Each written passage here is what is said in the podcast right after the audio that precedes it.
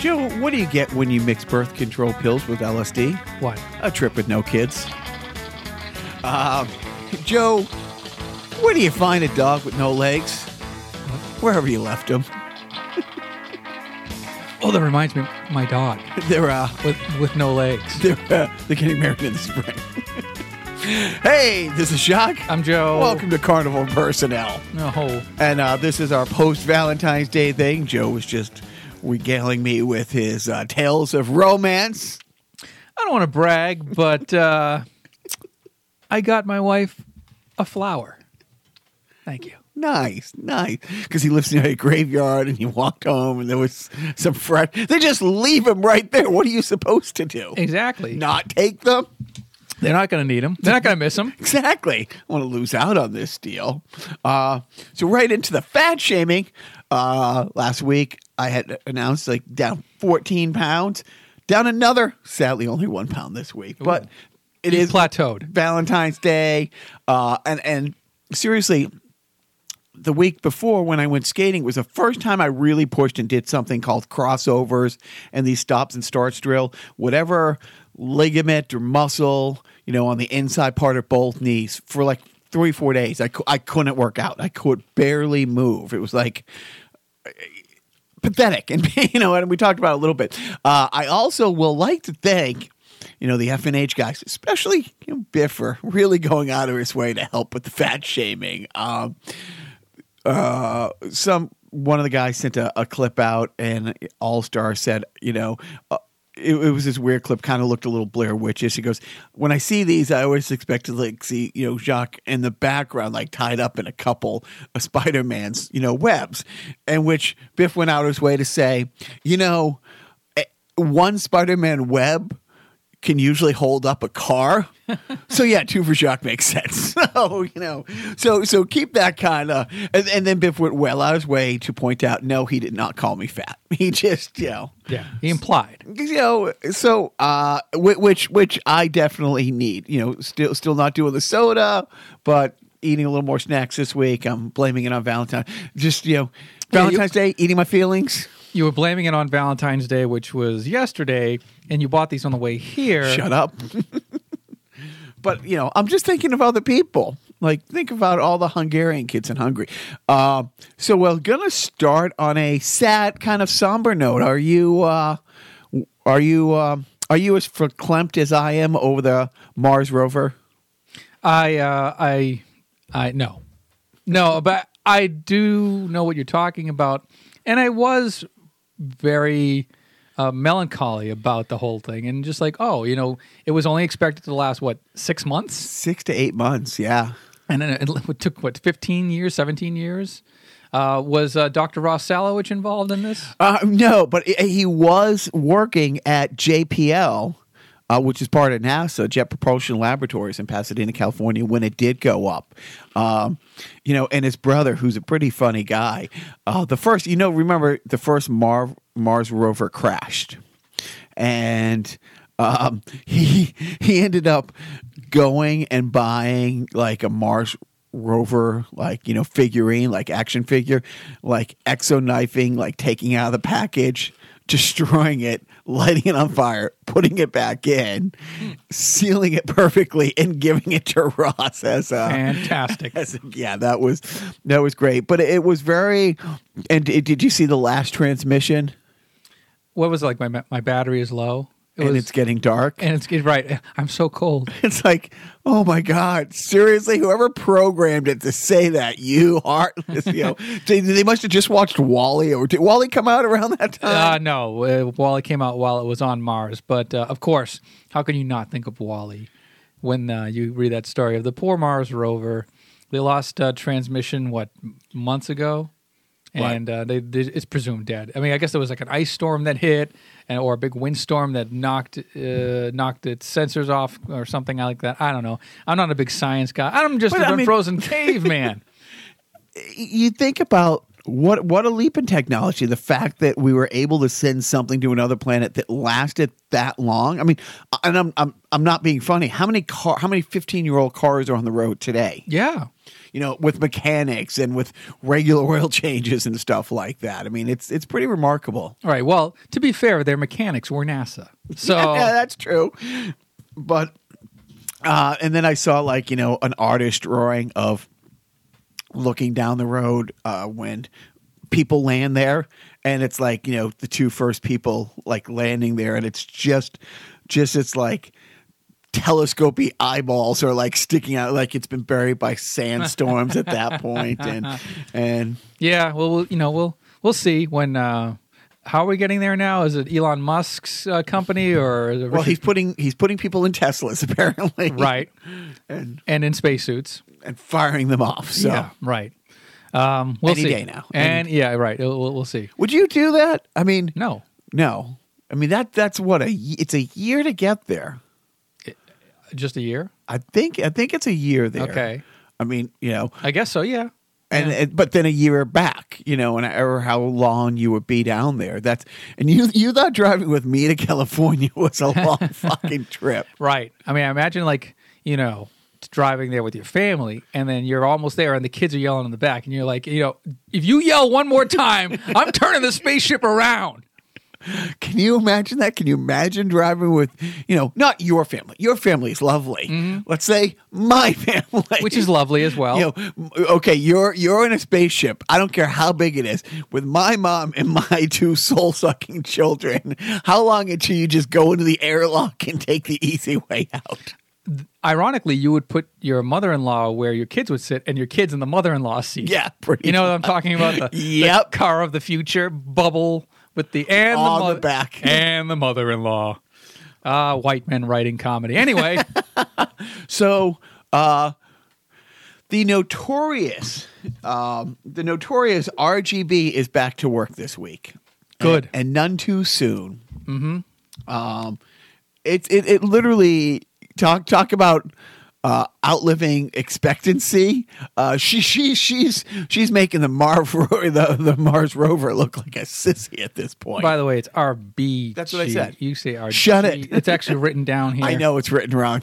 Good thing I looked down at my own notes. And still read it wrong. Yeah, well, you know, RGB is a television. Like it's like a, it- you know, red, green, blue. uh, And Roy G. Biv. Yeah, Roy G. Biv. Uh, red, orange, yellow, uh, blue, indigo, violet. And thanks for tuning into the Primary Colors podcast. I don't know. Uh, Green. moving on. Uh, the Grammys were this week. Yeah. Do you give a fuck at all? I love my Grammy. Don't you? Uh, my Grammy's dead. So is mine, actually. there you go. Uh, both I still love her. Yeah, there, there you go. Uh, that's where you got the flower. from. Right? Bring it on back. Uh, seriously, when is the last time? Has Weird Al ever been up for a Grammy? He actually just won one. This time around? Yeah, So they- you do give a fuck. Um, uh, barely. He won a fifth Grammy. He's won five uh, five Grammys now. He had won four, but this year he was up for best special edition uh, packaging design, which is like you know obviously a technical Grammy, because he had put out his compilation album called the Squeeze Box, which was LPs of all of his studio albums, whi- which was packaged in a kind of a life size accordion case. So like each um, record had its own little sleeve inside this accordion case. So he won that with two other uh, people who actually did the design. And he did his acceptance speech. And he said, You know, I'm all about playing the long game. And really, this 40 year music career was just so I could win a Grammy for best design of a special edition packaging for art design.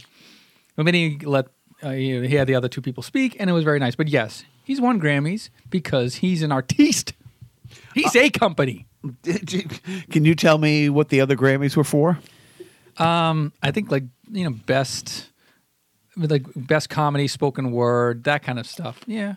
Um, I yeah I don't know all of his Grammys, uh, but I do know that he's won five, which is five more than you. So take that. I'm not mocking. That's amazing. of course. But Yeah, I don't know the last time. Even when I was in LA, there was a couple times I could have gone to the Grammys, and I just have no desire. I mean, the Grammys are the yearly reminder that you are old. Who are these people? No, it, it's funny because I remember, God, this is going back a while ago. Like 10 years ago, like, best rock album of the year was by one of these, eight, like, Foreigner, like, By the way, like an album. 10 years ago, that was last rock album of the year because Yeah, there were no others afterward. There really aren't. And I know, I know now we sound old. My day, I mean, there are no real rock bands. No. no, Rock is jazz. Sorry, folks. Rock is jazz now. Moving on to the Oscars, which isn't for another week away, but it's interesting. There are four categories that the Oscar people have announced that they're not going to be televising. They're going to be Well, they're not going to televise the awards live. They're for sort of cinematography, sound editing, film editing, and makeup and hair. And I guess the compromise is they're going to present them during the commercials. And they're going to then show a, com- a compilation edit later in the broadcast, sort of like the, the greatest hits of the most boring awards. Well, what's interesting is the Oscars are on ABC, which is owned by Disney. And those four categories, and I know it's a complete coincidence, are the only four categories where Disney isn't nominated for something. Complete coincidence. hey, you know, it's good to be the king. Yeah, you know, no shit. A lot of planning goes into making a coincidence. So, Uh-huh. yeah, but um, but they have they got. Why not just trim out some of the people from In Memoriam? You know, if they want to save time. Yeah, right. Hey, those people want to be part of the Oscars. They wouldn't have died. Right. What? um, so BVS. Blue, violet, and Shinola. We're- we're, uh, not talking about Batman versus Superman, which really great movie. It really is, especially director's cut. I'm talking the the new BVS battle that is raging on. Uh, Boy Scouts versus Girl Scouts. What? Yes. Oh, wait, BVS? Well, B as in boys for oh BVG. Sorry. Okay. Um, but anyways, but uh, I'm Here all we are with the letters, Shut up.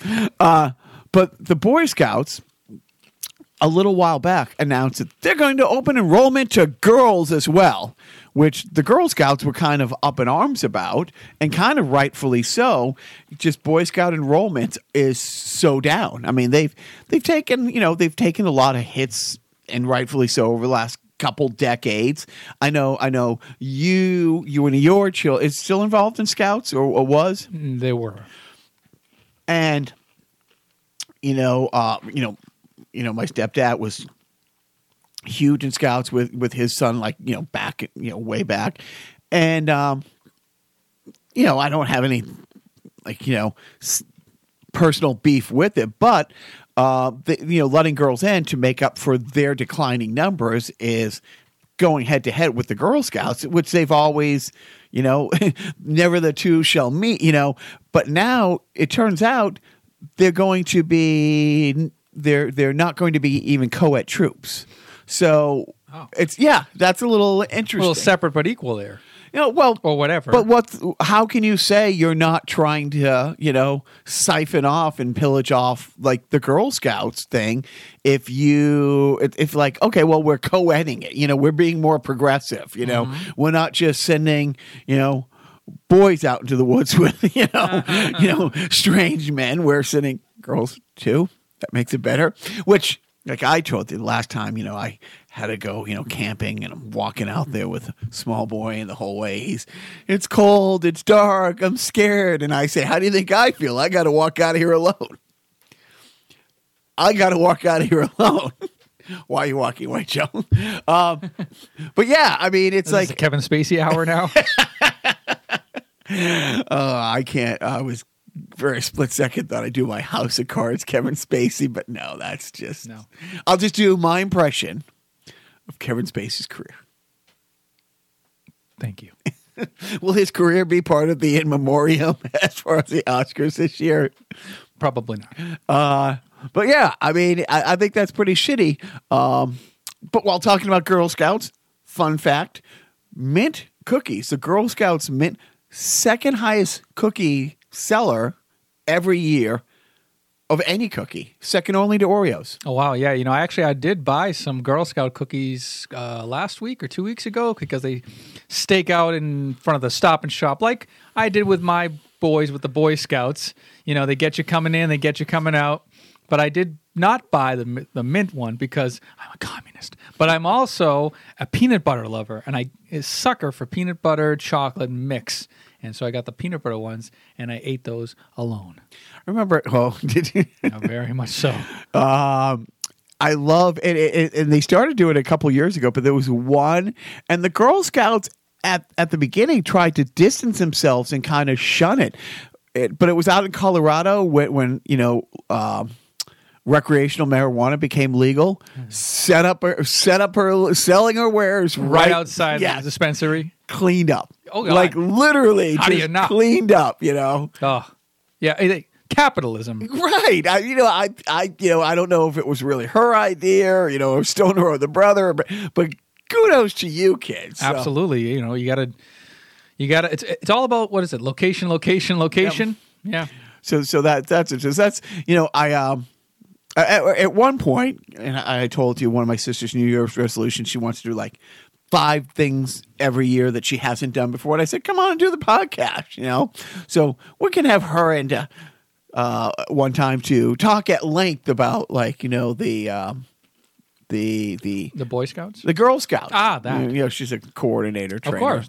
Not 100% sure what she does, but I don't Kind of like my job I, I really don't know what or you my do either. role on this podcast. Uh, that I do know. You you br- you bring the laughs. I get it. You you make the people happy. I bring the laughs because I have the laugh sound effect on my computer. That I there it is. That's an applause. But Whatever. We don't have laugh. You'll you'll fix it in post. I will. There it is. All of those people dead. Th- that's dead people you're hearing. But uh, Anyway, so on to the next uh, awesome topic. on the next topic, uh, as as I was driving over here, the uh, the the uh, what what what is it deemed now? The national crisis, National emergency. national emergency. This is this is not a test. I like how the tweet of God said, It's rare when you see a national emergency being declared by a national emergency. So yeah, so Blotus um, still not being able to get Mexico to pay for the wall, uh, still not being able to get the House and Senate to pass funding for a wall, and the two years in which the Republicans control both the House and the Senate to avoid shutting down the government again, signed the latest appropriation bill that he didn't think had enough money for the wall. So now he is, you know, man, and and the the absurdity of I don't know why. Well, I do know why because it doesn't fucking matter. I was going to say I don't know why he gets in front of a microphone and just spouts off absolute you know, not not misinformation, Lies. like lies. Yeah. 100 He's saying it's like uh, illegal border crossings at an all time high when it's at a twenty year low. Um, that the majority of people in the U.S. prisons are undocumented. You know, um, uh, people here undocumented. And there's less than twenty percent. I mean, these are things that are fact checked instantly. The the the scariest of scary things is he is doing this for three reasons and three reasons only. And they are Sean Hannity, Laura Ingraham, and Rush Limbaugh. I'd say four, Ann Coulter. Um, but she is is it's funny because he says, "Oh, I haven't talked to her in a year, but I'm quite sure she, you know, is very pleased with the job I'm doing." Which she instantly went on the radio to say he's a complete idiot. He's doing this for his base, and you know, it's it's we didn't elect him because he had a good. I mean, this is her talking that he was a governor of the biggest state or had a great. We knew what we were getting, but we didn't know we were getting, you know, this much of an idiot. Like mm-hmm. one of his biggest supporters that he's he is truly getting his marching orders from you know and and, and the debate is is he getting his marching orders from Laura Ingraham, Sean Hannity, and Rush Limbaugh, who he name checked at his Rose Garden announcement, or or is it Putin? Like literally, he's being controlled by Can it be both? a pro- yes, because on one hand, he's you know, and th- we're not even going to get into the Russia thing, you know, right now. But as far as this goes, saying it's a national emergency, and over the last couple weeks, I think it was like the state of California was one state that said no, we're not sending our national guard. We're, we're pulling our national guard away from the border.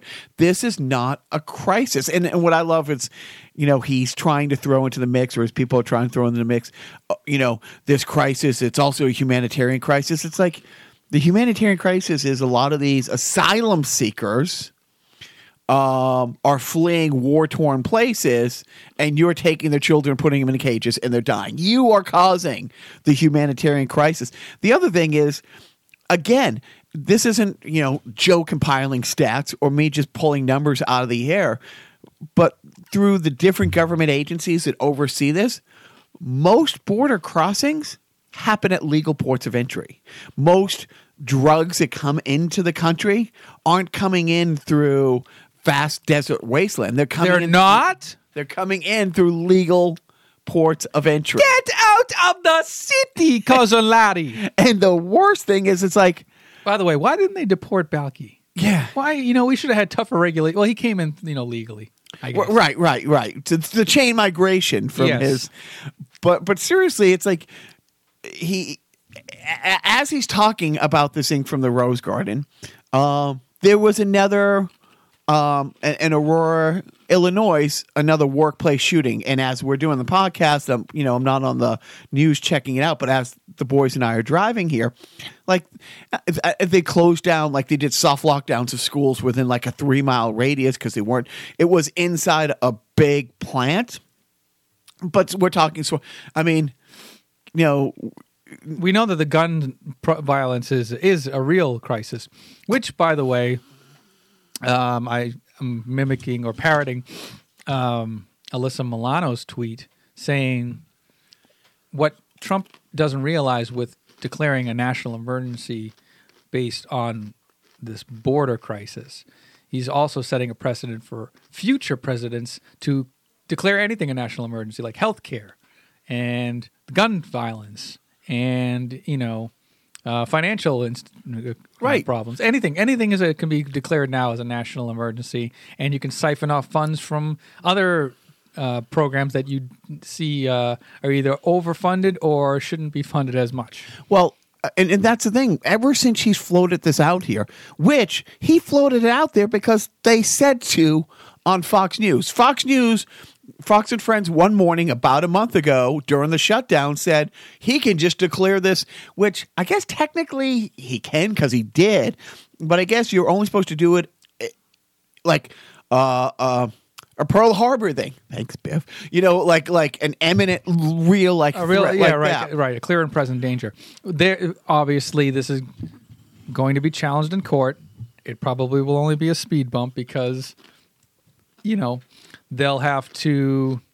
Uh, it, I'm sure it'll it'll be challenged in court and then overturned, and he will have, um, you know, final say. I'm sure that the he'll veto the bill, and they won't have enough votes to override the veto. So there's that. Um, but let's not forget, he is on a reelection campaign. One hundred percent. So and he's open about it. He he was even in the Rose Garden talking about the 2020 election. this is all. I mean, he's keeping a promise to some weird racist base, the Republic, Republican Party, um, about this this border wall, and he's not backing down. He will not come out a loser. You know, he played quote unquote the game as far as trying to go along with having Congress give him the money that he's demanding. You know, going through the proper channels, but now he's just but he couldn't get that money from the the GOP controlled Congress for two, his first two years, Right, exactly. So now he's just going to. and, and Mexico hasn't forked it over yet. Because Well, there is a language barrier there. okay, You know, I mean, I don't think there is one person, or maybe one person in the uh, Trump administration that can actually speak Spanish and uh, ask for dinero. um, but uh, who knows? So this is going to be uh, quite the interesting little thing to to see how it plays out um, as um, as we kill each other with not only uh, guns but also opioids and uh, these delicious That's- Tostitos. that's- well, how can we be racist? We're eating Tostitos with queso dip. I love Mexicans as I point to a Tostitos bowl. they um what i love it's like yeah so i didn't see uh, that tweet from milano but people have been talking about this. And yesterday she came out of a meeting uh nancy pelosi or as i like to call her. Nancy. and she was prepared for this. Obviously it had been talked about all during the day. And she didn't beat around the bush. Flat out said well, you know, there, there, this president isn't always going to be president, and another president who has a different agenda might, for instance, feel guns. Nancy Pelosi, that was she didn't float out, she didn't elaborate or go on, but she definitely made it effing clear. If you go ahead and do this, go ahead, go ahead and do this. But this, and, and she wasn't talking to him because there's no point in talking to him at all, unless again you're Sean Hannity, Laura Ingraham, or Rush Limbaugh. She was talking to all the Republicans in the Senate, all the Republicans in the House. And it's like, you know what? If you back this, just think about it. Yeah, unfortunately, he has a shot at 2020, but you know what? One point or another, the pendulum is going to swing, and the more outrageous and the more presidential power that you want to give, unchecked, unfeathered power, you will not be able to. Whether it's 2020, and I hope it is, or 2024, somebody says, yeah, opioids is a crisis. The climate is a crisis. Although, now that I'm thinking about it, um, there aren't any real anti border wall lobbyists in Congress, whereas there's the NRA, among other pro gun lobbyists in Congress. There is humongous pharmaceutical constituency as far as lobbyists go in Congress. So there's that to contend with as well. There, there is, and, and there's huge money in it, but the ground swelling's already there. You're already having people be very outspoken on on you know the Democrat part of the fence talking oh, about. well, they'll show them. You wait and see. You see, they'll good good will triumph over evil. But uh, Beto O'Rourke came right out and said, ah, "Go ahead and build it. If I get in there, the first thing I'm doing is taking it down. So you want to waste all this money and effort, and then." You know, the other thing is, where does the money come from? Are you Then- taking it away from military funding? Right. Uh, well, that's actually what they were saying. They were taking it away from the military, and oh, I forget the other one. But it wasn't. Uh, it did, they didn't say like you know schools and orphanages or anything like that. It wasn't. Um, it wasn't uh, Schools and orphanages don't have money to take away, Joe. touche. Um, But yeah, if it affects military readiness or perceived military readiness, I don't know how on board the military industrial complex is going to be with you taking money out of their pockets. I will see. Well, maybe it'll just sort of be robbing Peter to pay Paul down the way. So you know the the wall will be paid for with money taken out of the military, and the military will then take money from this uh, organization or this uh, program, and then that program will then take And then from so on. education. Yeah, right. and then they'll steal from two friends, and then they'll steal from two friends. Pretty much. Um, so what, what else? Can- You want to do something happy, happy stuff? right? Manafort, Paul Manafort. Oh, who uh, fucking cares, dude? Well, no, I do because the judge ruled that um because because he lied, it, which we all know. But luckily, the judge came out and it was all sealed stuff, and the government had to show this is how we know he lied and when.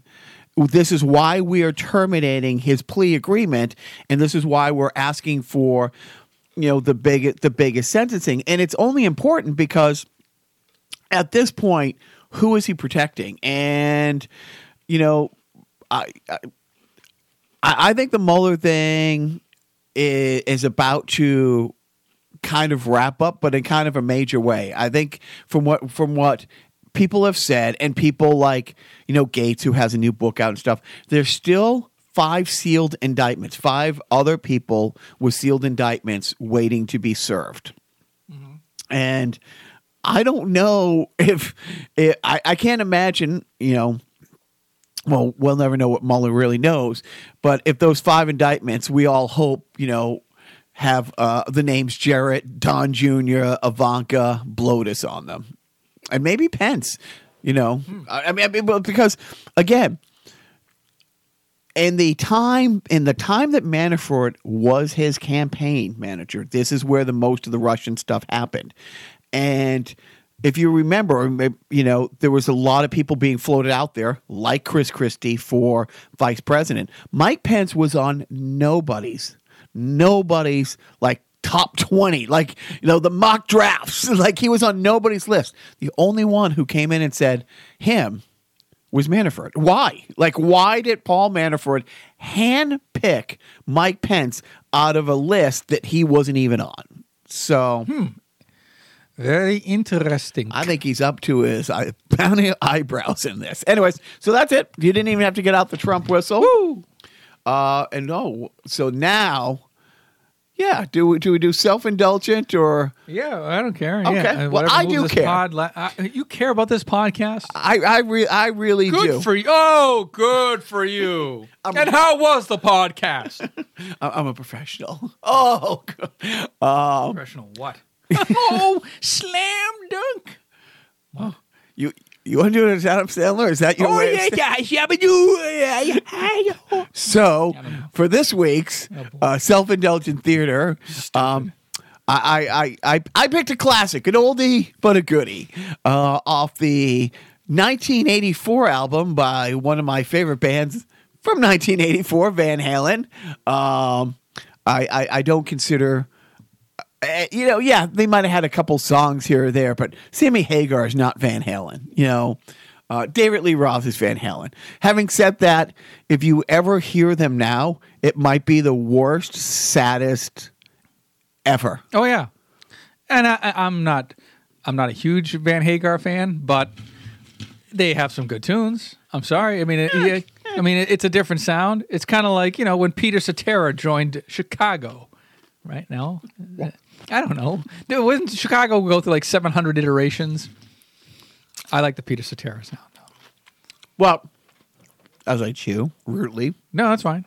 I thought, well, what what what would really show Joe's uh, act voice acting skills more than the lyrical genius of the song "Jump." Yeah. So now what? What am I? What's Dancing Monkey doing for you this week? Ooh ooh ah ah. I, I I had chosen somebody else, but I think your Adam Sandler would be pretty good. Oh my god. So with that said, Ah shit. here's Line, Joe line me up. doing. uh, you are my wind up. You know, you are my my. Uh, wa- was, was it wind up monkey here to amuse me? Yep. Yeah. There you go. Uh, so without further ado, here's Joe doing "Jump" by Van Halen as read by Adam Sandler. I get up and nothing gets me down. You got it tough. I seen the toughest all around. And I know, baby, just how you feel. You got to roll with the punches to get well thrill. Can you see me standing here? I got my back against the wrecking machine. I ain't the worst that you've seen. Oh, can't you see what I mean? Woo! Might as well jump. Jump! Might as well jump. Go ahead, jump. Jump! Oh, go ahead, jump. Who said that? Baby, how you been? You got this. You say you don't know. You won't know until you begin. Can you see me standing here? I got my back against record machine. I ain't the worst that you've seen. Can't you see what I mean? Might as well jump. You! Go ahead, jump. Might as well jump. Go ahead, jump. Jump. Not a dry eye in the house. that might be the best one, the best song anyway. I, I you know, it's like uh, when Bill Murray was first first guest on the Daily Show, and oh, who was the host? The, the original Craig? Kilborn. Craig Kilborn used to do five questions, and Bill Murray was the first one to get all five. And forevermore, he goes, "You can only you can't beat, you can only tie Bill Murray." As it should be. as it should be. Uh, yeah. So so your "It's a Wonderful Life," Jimmy Stewart. That will that will always remain number one in all of our hearts. That was pretty fucking. Oh, okay. Well, then, you know, thank you very much. Hey, you go. Well, what, what I'm saying, we'd like to throw it to this week's defunct sponsor. And now it's time for the defunct sponsor. Oh, Van Halen, the band. Van Halen, the guitarist. You could win Eddie Van Halen's guitar from WBCN. You could have Eddie Van Halen personally sign and give to you a Kramer Baretta electric guitar backstage at Van Halen's Centrum show in Worcester August 14th. Plus, you'll get two tickets to see the show. And 50 runners-up win Van Halen's newest album, 5150. Just enter now. There's no purchase necessary at any Strawberries Records and Tapes location by August 8th. You can see the guitar, courtesy of Daddy's Junky Music, on display now at the Framingham Strawberries. All thanks to Warner Brothers Records and the station that loves guitar stars. 104 FM WBCN. So, on to sport. Gonna talk a little football. Gonna talk a little Colin Kaepernick. His settlement, um, his collusion case against the NFL was settled today. Um, mediated settlement, sealed, never to be uh, publicly um, revealed what it is, but most NFL sources you know, put the settlement between 60 and 80 million dollars. Wow. Yeah. That's like a whole day's worth of revenue. Well, well done. But that's for a guy who and and I do I think it's ridiculous. Um I think it's ridiculous because if there was collusion and there probably was, There's no collusion. at the same time, he was a backup quarterback. Like, how much revenue was he really going to, you know, make going on, even if this drama hadn't happened? Yeah, he, he, but he didn't want backup money. That's one of the problems. He was a backup with the 49ers when the whole taking a knee thing started, when he started the taking a knee thing. Rightfully so, 100% behind that. But he was, he was a backup he had a year on his contract that he asked to be released because he thought he was going to go and get uh, another four or five year starting quarterback job. It never came. And there was a couple teams that almost took flyers on him. I mean, the, the it was very public that the Baltimore Ravens were going to offer him something, and then his uh, his girlfriend at the time came out and said, "Well, their owner is just like a slave owner. Want you know it's like?" And like even even prominent ex Ravens who had fought for Kaepernick to get this opportunity were like, "What are you doing?" And my thing is, if he really wanted to get a job back and he couldn't get a job, there are options. Like, and, and granted, I, I know going to the CFL isn't a glorious thing, but there was a great number of NFL people who, at the end of their careers, went up played well and then got brought back down, or people like a Warren Moon or Doug Flutie who just killed it in the CFL. Uh, you know, a few years ago, even Terrell Owens was trying to get back into football. He went as low as playing arena football, trying to no, I mean literally trying to prove that he could still play, that he could still run a forty that fast, that he could still you know have all all all the skill set.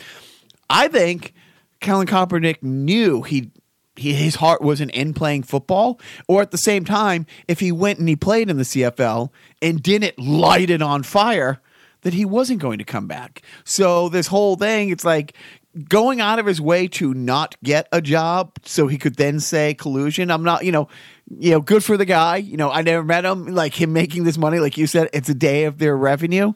But you know, as far as that side of the football, that side of the thing, yeah, I mean, I, he wasn't a starting quarterback. You know, could he be a backup somewhere? Yeah, but backups make one to two a year. Like the better backups make one to two a year. So you'd have to play 40 years. You'd have to have like Brady like career longevity. uh, Guess who's going on Dancing with the Stars next season? maybe because the new football league that started last week, the AAF, uh, American uh, Alliance for American Football, I think it is, that actually their games got aired on CBS and had better numbers than the NBA last week.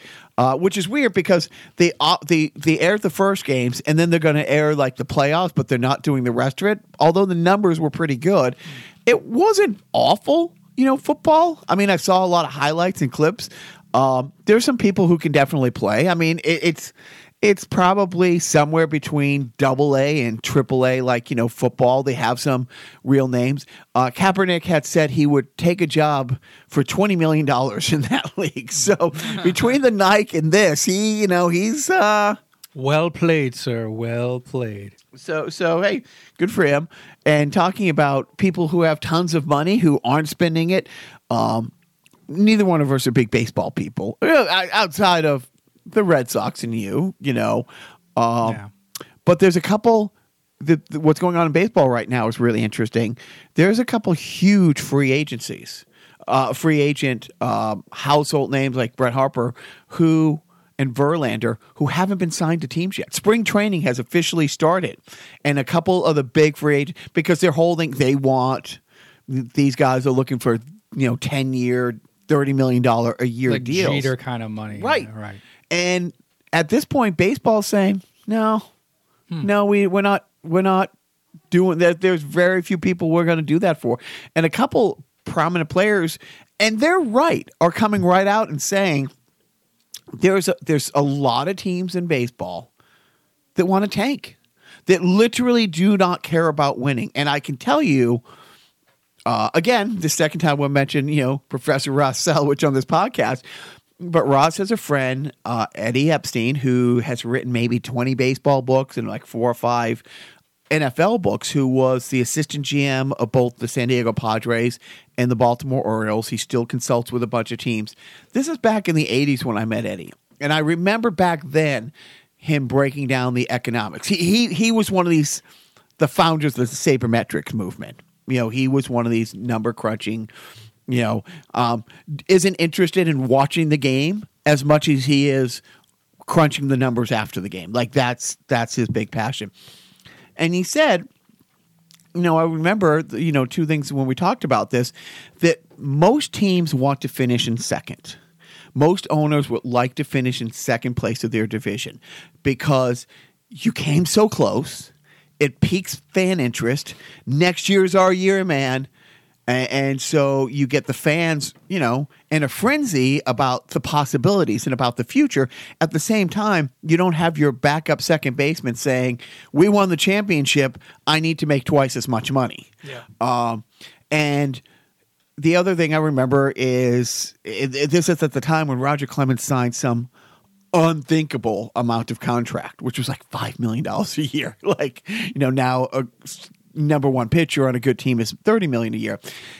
I remember him breaking it down because the Globe or the Herald had put he gets like if you broke down per pitch, he made like fifteen hundred dollars per pitch that year.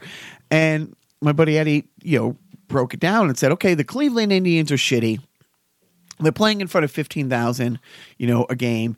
It's a Wednesday night and Clemens is in town and he's pitching. There's going to be 40,000 people in the stadium. There's going to be, you know, another 25,000 people at, you know, X number of the ticket, X number of parking, all this stuff. It's like, believe me, for every dollar that they're giving a baseball player, they're taking in five. So, like you said, they that that's a whole day's revenue. Right. Um, but what's interesting is where Major League Baseball doesn't have a salary cap, they also don't have a floor. So in hockey and in football, you have to spend to a league minimum. You can't. I mean, yeah, you can tank to get a better draft pick for a year, but you still have to spend X amount of money. You can't just roll a team out there.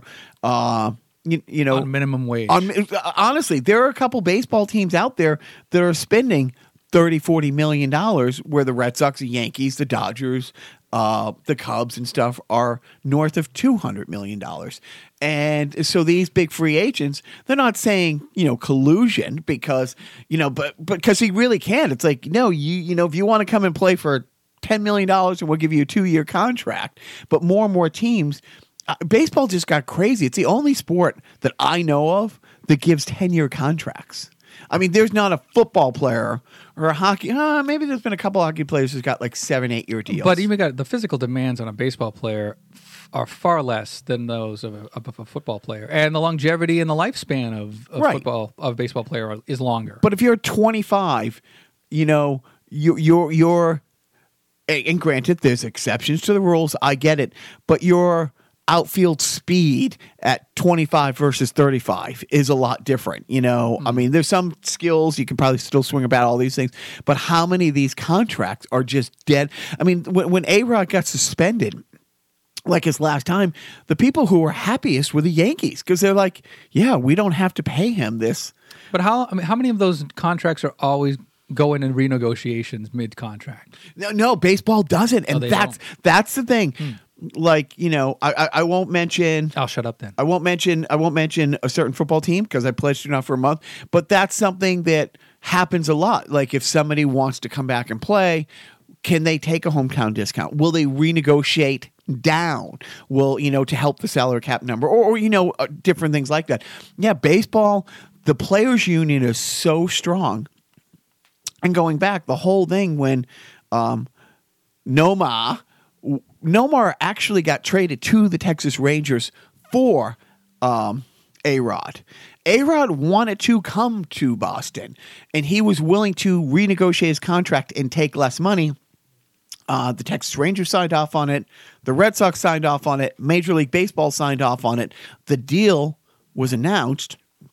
And then the Players Association came in and said, no, we can't set the precedent of one of our players taking less money off a contract. And that's why the only team that you know could swoop in that was willing to pay the A Rod money because the Texas Rangers, which was floundering, I mean, you know, a sub 400 team, Who was running the Texas Rangers at the time? Fun fact.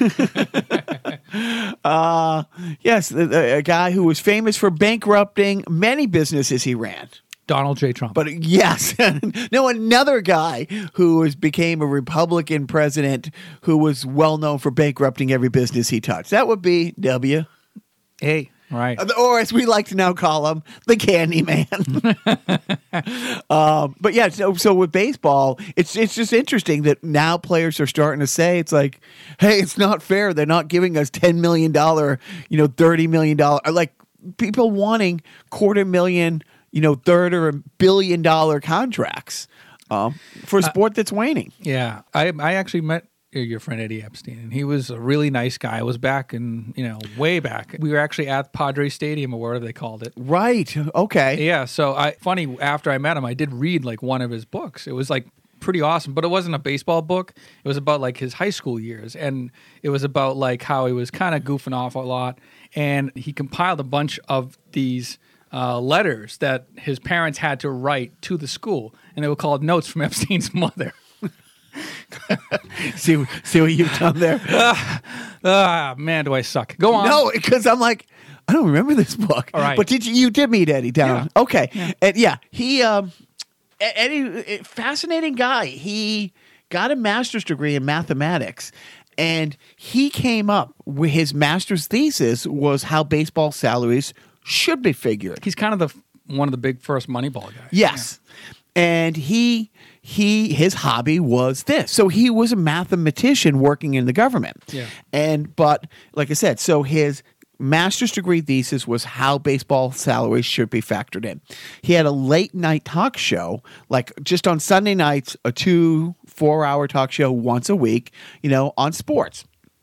And the Orioles got wind of him, and for like two or three, three or four years, um, Eddie did two things. He created a scouting book uh, that became an annual book, and he would rank the, I think it was like the hundred best minor league prospects, and he, you know, had the full sabermetrics breakdown on them, you know, ranking their potential and all these different kind of categories it is something he created. He had this talk show.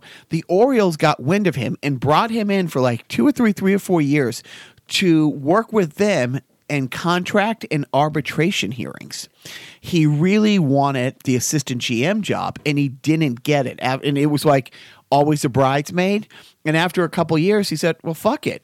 He ended up going and sitting on the other side of the table for one year, working with agents, repping players, making the argument. And he was so good, the Orioles made him the assistant GM the next year. And then uh, when Larry Lucchino went from Baltimore to the Padres, that's when he went out to San Diego because like half the Baltimore office left to take over the Padres. You know, one year, probably just a couple years before we got to California, and um, and yeah, so so so it was interesting. Eddie had to give up doing that series of books once he was actually working for because you can't be running a scouting book that all teams use when you're working for one team. So he took his passion, his other passion, and started writing books on you know the NFL. Oh, Um, great. So yeah, so a fascinating guy. No relation to Theo. No relationship to Theo, right? But two guys who, but but you know, this Eddie Epstein is you know maybe ten years older than Theo Epstein. So Theo Epstein, and, and they had crossed paths somewhere, like. Theo Epstein had worked in the same system that Eddie had done and had worked under Eddie for like a couple years. Um, and even now, yeah, so Eddie consults with a couple NFL teams and a couple um, and a couple MLB. M- MLB teams. Wow. Fascinating guy. I wasn't planning on going off on that tangent, but No. aren't we all the better for it? We are. All right. Now we get into the gold. Uh, video game talk. The uh, did you see the article I sent you about Blizzard? Yeah. Pretty, I, I, pretty I, shitty. I didn't really read it, but I do know that they, it, despite uh, record profits, laid off 800 people. Yeah, like almost like ten plus percent of its workforce. Yeah. Eh. Fuck Right. Yeah, rec- record profits, and and you Share know, of the wealth. Nah. Yeah. Well, you know, we, we you know we we we yeah We skipped over Amazon. which is who don't pay any ta- any taxes at all. Right. now, they're trying to hold New York City hostage. well, they are a religion. they really. Okay, well, I don't know. It's a, I'm worshiping a lot of the programming, so you know, may, maybe. But yeah, uh, yeah, but that's just really shitty. And it's like one of those things. It's like, yeah, I kind of don't want the boys playing Overwatch now. Like that's gonna effing matter. I know, seriously. You know? it's it's a shitty practice, but like you know, there's a lot of shitty stuff going but on. Nintendo's done shitty things. yeah, Telltale Konami, Games this yeah. year. Yeah. you know, done really shitty. I mean, there's, but this is just one. And uh, again, these are big companies. We were talking about like EA um, doing some um, kind of shady things earlier, but these big, yeah, these big corporations are, by the way, corporations. Like they're looking at bottom line. They're um, oh, because Blizzard is owned by Activision, I believe, or maybe, yeah, right, yeah, something like that. So they're they're humongous. Um, but it's um yeah it- it's a shitty it's a shitty thing and hopefully those fine people will land on their feet and maybe start their own independent company and um, it's funny because activision was started by three guys who were um, getting fucked over by atari oh, interesting. yeah, because they were like the main programmers. Like all those really great games on Atari, like Enduro, like that racing game, like all those really, like Pitfall is an Activision game. Like all of those really good, well programmed Atari games that uh, really pushed the limits and they really knew how to get the most out of the Atari. Those were all programmed by people who eventually went on to form Activision and now they're Big Brother and, you know, No, I mean it just sucks. It because because you know both of our offspring aspire to work in the video game industry. Suckers, Um, one as a composer and one as a tester. So, you Yeah, know, well, hey. one's aiming a little higher. Hey, you know what? other. You got to start in the mailroom to become a CEO. Um, but yeah, it's pretty shitty. On the other hand, other other video game news. Did you see that a uh, a Mario cartridge from 1985 just sold at auction? I want to say for 105 thousand dollars. Yeah, yeah, I briefly saw it. So it's a this particular sealed box of Super Mario Brothers from '85, I think, was distributed only in as part of the Nintendo test marketing in New York City. So before Nintendo hit the streets uh, uh, in the states, they test marketed in New York, and I think this particular copy of Super Mario Brothers was part of that. So this is uh, indeed a, a rare item to be in that good of a condition and uh, to be so hard to find. But 105 that's usually not one guy. Like that's like a it could be a group of investors trying to maybe flip it later on, you know. So who knows what's going on. Um, but yeah, that's interesting. But um, yeah, uh, video games are uh, cool. And Nintendo had their little Nintendo Direct uh, this week. I don't, you probably didn't know about that. So Nint- instead of doing like their um, doing the once a year thing at the um, E3, like Sony and uh, Microsoft, Nintendo kind of does their own quarterly or regular, uh, maybe bi monthly, whatever, um, online video updates of what's new and coming out in um, uh, the the the Nintendo uh, lineup, and they did like a little Nintendo Direct where they uh, promoted uh, Super Mario Maker Two, which you make your own Super Mario Brothers game. They have it for the Wii U. Oh, I've seen the boys upstairs playing that before. Yeah, so the Wii U, you know, didn't really sell well, but now all the really, but they made really good first party games, and now all those types of games are being ported or adapted or sequeled over to the Switch, which is doing very well. So yeah, Super Mario Maker 2, which is coming out in a couple of months, you basically create your own Super Mario Brother levels in various styles of Super Mario Brothers. So it could look like the original Super Mario Brothers or like another gen- like Super Mario Brothers 3 which came out a little bit later or up to like the new 3D Super Mario type graphics. So it's fun and you save your levels, you post them online and you challenge other players to play your levels and they rate your levels based on how hard they are and it's it's it's a lot of them are very brutal. A lot of them are just like trolling, awful. Wow, what a shock! Yeah, messes. But a, a lot of them are very fun and challenging, and it's like, you know, free programming for Nintendo. I, that's I. It's hard not to see that as really, hey, we're gonna let you do this, and secretly, they yeah, they. But really, you are basically creating your own Mario Brothers levels and games with this software. So it's and it's with the touch screen. It's like ingenious. It's it's very intuitive. It's nice. Um, so yeah, and then they, they're also coming out with a Nintendo. Nintendo's coming out with a new Zelda game, which is an old Zelda game. It's a Switch version of an old Game Boy Zelda game um, called Link's Awakening. It's probably one of the most popular versions of Zelda for the Game Boy that came out. Um, and it's beloved and all that. And now they, but they've completely updated the graphics. It's like a re, it's like a new game, but with the same storyline and same layout. So for Zelda nerds, that's exciting. For you, not so much. And uh, what were you playing when I walked in today?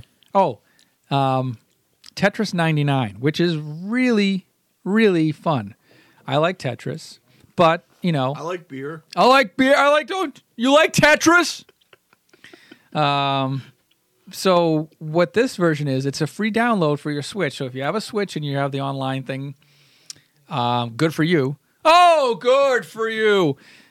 But what it is is you're playing Tetris against 98 other online competitors. It's a battle royale for Tetris. So the point of the game is you play Tetris on your screen, but at the same time you're seeing miniature versions of live feeds of 98 other Tetris games you're competing against. And there's a system in place where competitors can target you and try to attack you by if they do well like if you get a tetris which is four rows at mm-hmm. once you can um, you can basically attack other players with, like you're basically you're adding junk to other players either randomly or you it's it's kind of hard to explain but say say you get like a, say you get four lines then you can add three lines of junk rows to one of your opponents. And then so at the bottom of their stack, it automatically goes up three lines. So they have and to, there's like missing pieces. Yeah, so eh, right, there's like one row of like missing pieces where they have to like slide, you know, one of the long Tetris pieces in. So there's that element. So and you're and people are attacking you and you can be attacked by four people at once, which, you know, in some videos is pretty awesome, but in uh in Tetris it could get pretty uh, crazy. But it's like it's the, you know the, the, music's kicking. It it ramps up as it gets higher and higher. Um, and you uh, you level up. I don't know. I don't know how that works as far as like making your level go up. Like I don't know how that makes you a better competitor. Maybe that makes your attacks more effective as you play along. But uh, yeah, the whole Point point it is just impresses the ladies. it does. It does. The uh, uh, hashtag dampons. What was that? um, but uh, yeah, I got up to I got up to finishing level uh, to in sixth place. So I was pretty up there. I was pretty proud of myself. Pat myself on the back. I broke my arm. Pat myself on the back there. Um, but it was it's fun. It actually it's if you like Tetris and you uh, want to see how good and fast and crazy you can get playing against 98 other people at once. Um, give this a try. It's free. It's literally like if you have a Switch, you just download it, and um, there are no ads or anything weird or goofy. It just yeah, you play Tetris, and um, it's fun. It's a good time killer. Um, not like Resident Evil 2, which is a fantastic time killer. It, it is. I uh, beat the game this week and uh, Oh, hashtag damn Joe. five five hours and two minutes, which is only an hour and thirty two minutes away from unlocking unlimited ammo. So I'm gonna have to go back through. You know, it- it's a massive game. Like when you think about the schematics of these games and the storyboards and like the size of the places that you have to go and the depth of Like you said last week, you look at the credit sequence and there's hundreds of names, right and and rightfully so. and you know, um, you, you you know, I I, have, I don't know the game enough to know. Yeah, I can go and get this thing, but I don't really need it in the grand scheme of things. And and rounding up, you know, to to get the Magnum gun, for instance, you have to get this one thing on one side of the universe, and then go all the way back and get this other thing, and then go to a third place to unlock it. It's like, yeah, that's a half hour that, you know, because I'm looking forward to getting to the unlimited ammo thing where that's when games are fun when you can take your time and just shoot everything and just, yeah, I, I want to make sure there's not a living zombie in Raccoon City. Yeah, raccoon. Nobody knows what I'm talking about except you and Chris Berry. Well, you know, think about when I'm talking about video games, and literally nobody knows what I'm talking about. So yes, but you're dropping knowledge. And, and I, for one, and Floor appreciate it. Um, so do do we do we want to do a random vid- no enough video talk for yeah, one week? video games are done for this week. uh, what are you watching? What am I watching? That is a fant- I'm glad you asked that question. And th- uh, and that's my best Matt Whitaker. I'm glad you asked that question, and I'll be happy to answer it. Uh, what am I watching this week? oh, what is there to Your watch? five minutes are up. Yeah, okay, seriously. Um, I, you know what? Last night, I oh, I tried watching Solo. Tried. What do you mean tried? I fell asleep That's halfway fine. through. I fell asleep halfway through, and I just uh, didn't go back to it. How far you get? Um, let's see. I said halfway through, so I Did, think did you meet Chewbacca yet? yes. Uh, So yeah, I got to uh, when I, I- I think I got to when they blew the heist, that first heist, the train heist, like right after that. Um, that's when I yeah I kind of oh no when, I got to when they met up with um, the girl that he left behind at the beginning of the movie. Right. So and then they have to go on that other thing. That's that's when To I make kinda- up for the first. time. Right, that's when I kind of checked out or fell asleep. But I'll go. I'll get back to it. Okay. Me. watch the documentary. Oh, it's all about you. Watch the documentary called Identical Triplets. Have you heard of this? Yes, Do you know anything about it? they were separated at birth, and they just uh, kind of randomly found each other. It is one of the more, and I love documentaries, one of the more uh, mesmerizing, captivating, fun, awful, oh my fucking God, dark, ugly, what kind of fucking world do we live in documentary. Yeah, is it like one of those things where the hospital had a lot to do with their separation? the, the the the agency and it's like honestly if i didn't see this documentary if i didn't read about the people who were in it if i didn't kind of follow it up i'd almost it's something out of an awful movie it's something out of a clandestine um like uh, illuminati. Yeah. uh, like literally like an illuminati awful, awful. You know, it involves Yale University. You're welcome, All Star Tommy. You heartless Yale bastards. Uh, but it, you know, I, I won't ruin where, where it twists. But what's interesting is one guy decides he's going to go to this community college like three four hours away from his family and he shows up and this is like 1980 and he gets out of his beat up car and he is a fucking rock star it's something that freaks him out like out of a movie people coming over and high-fiving him hugging him girls coming up and kissing him it's like oh my god uh, and calling him by the wrong name and he gets into his like dorm room and he's completely freaked out. There's a knock on the door, and there's a guy who's like, "Oh my fucking god!" Grabs him and goes, "You have to come with me." And they run to a payphone, and there, this guy's twin brother had gone to that school the year before and wasn't coming back, like dropped out. And everybody was so psyched that he decided to come back. and his last year's roommate says, you know, oh my god! And he go and they get on the telephone, and you know they were in a payphone, and and they decide right then and there they're going to drive three hours to go meet his brother. Wow. And they, you know, New York Times, you know, comes like you know an article in the New Yorker magazine, all of this one, and that's when it turns out there's a third brother. And That's where you should stop talking because Yeah. I probably want to see it now. but but but yeah, it, and it's it's fun. It's really it's so and th- these guys are so like rock star early 80s New York City and it's fun to see them on like the Phil Donahue show Oh, right. in front of like I don't know I don't remember Phil Donahue show enough to remember. Was it always in front of like 2000 people? You know was this a special thing type Yeah, thing? yeah, uh, yeah completely. And and yeah I mean obviously about what I've already said you know something happens. But man it's like if you saw it in in in, in a movie like a bo- like the Bourne Supremacy like, or like the Bourne trilogy yeah it's more fucked up than that. You- Mm-hmm. Wow. you, know Oh, so okay, sold. Highly, highly, highly recommend. I don't remember if I saw that on demand or Netflix or Amazon. Don't praise the machine. but uh, I know I didn't pay for it and I enjoyed it thoroughly. Identical triplets. Check it out. There you go. All right. Well, fantastic, Jacques. I know you're parenting Uh, yes. and uh, you you like giving tips. I, I don't You're really, uh, but I, I feel, I feel the obligation to the public at large because I'm, I'm doing such a fucking awesome job at you, and everybody can see. well, uh, big tipper over there. Why don't you drop some knowledge on our listeners? What's your parenting tip of the week? Well, this is uh February vacation week. Tis. So so both my boys are home. And really I suggest my parenting tip would be lower their fucking expectations. Uh I've already told them that Well, they want to be video game testers. I think that's low enough.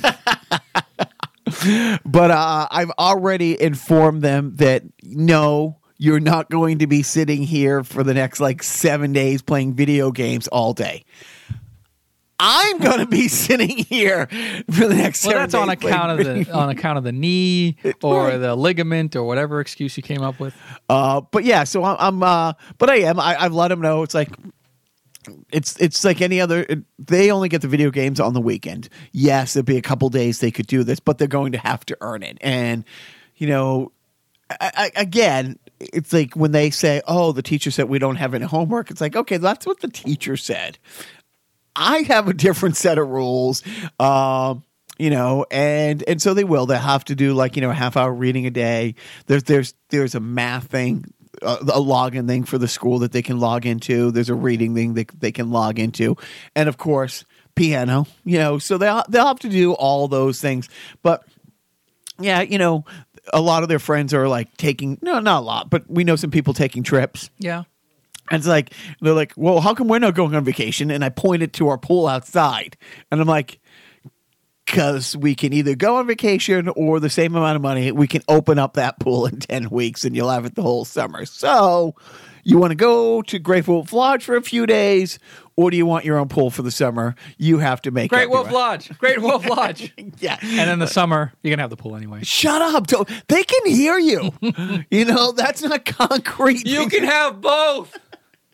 but um, But what what what about you? You got a week of vacation Oh, coming up with the damn it. boys. I knew you were going to try to bring me into this parenting tip thing, and What what are you going to do with the boys over the next week? uh, I think Tetris? and the- I'm going to ignore them. Is essentially I I've been doing for the past uh, what was it? Wow, 19 years. Yeah, yeah, 19 years. I years. say it's working out. Yeah, yeah. No, nobody's working out in this house. uh, I don't know. I think uh, you know we'll probably go see Lego Movie two. You know, isn't that a thing that people do? How about Alita Battle Angel? Any?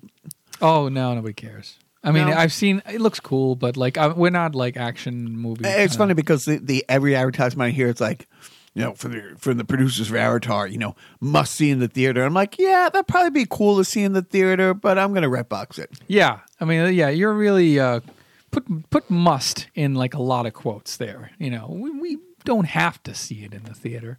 You would prefer that we see it in the theater, but we we don't must see it in the theater.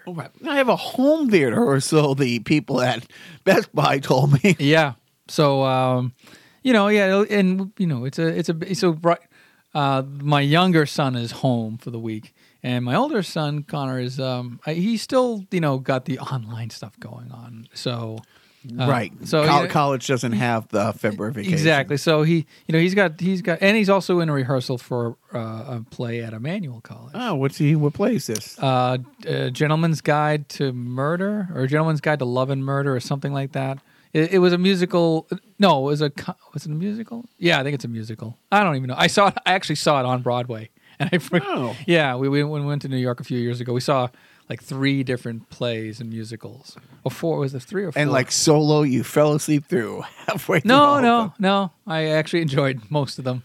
But you didn't um, enjoy solo? Is that what you say? I, I, I probably would have if I wasn't so darn tired. okay. You know, I, I, you know, I'm a working man now. Working, working like a dog for the boss man. Yeah. Whoa. working for the company. Whoa, yeah.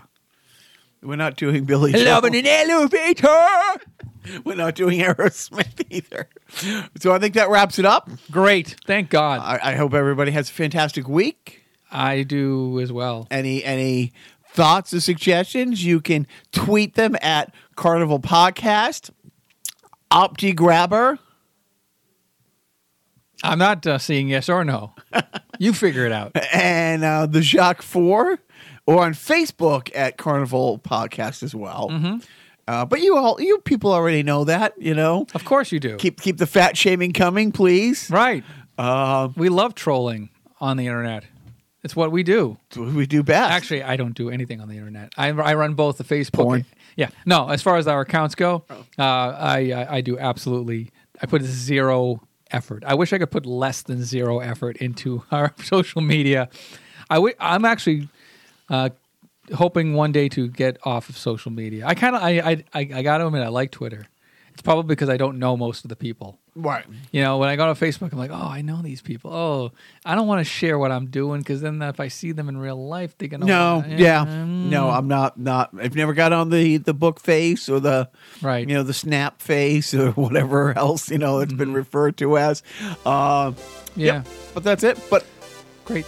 last thoughts. Uh, um, I think I'm all out of thoughts. I don't think I ever had one thought in this podcast, but um, I will say this, Jacques. Don't forget.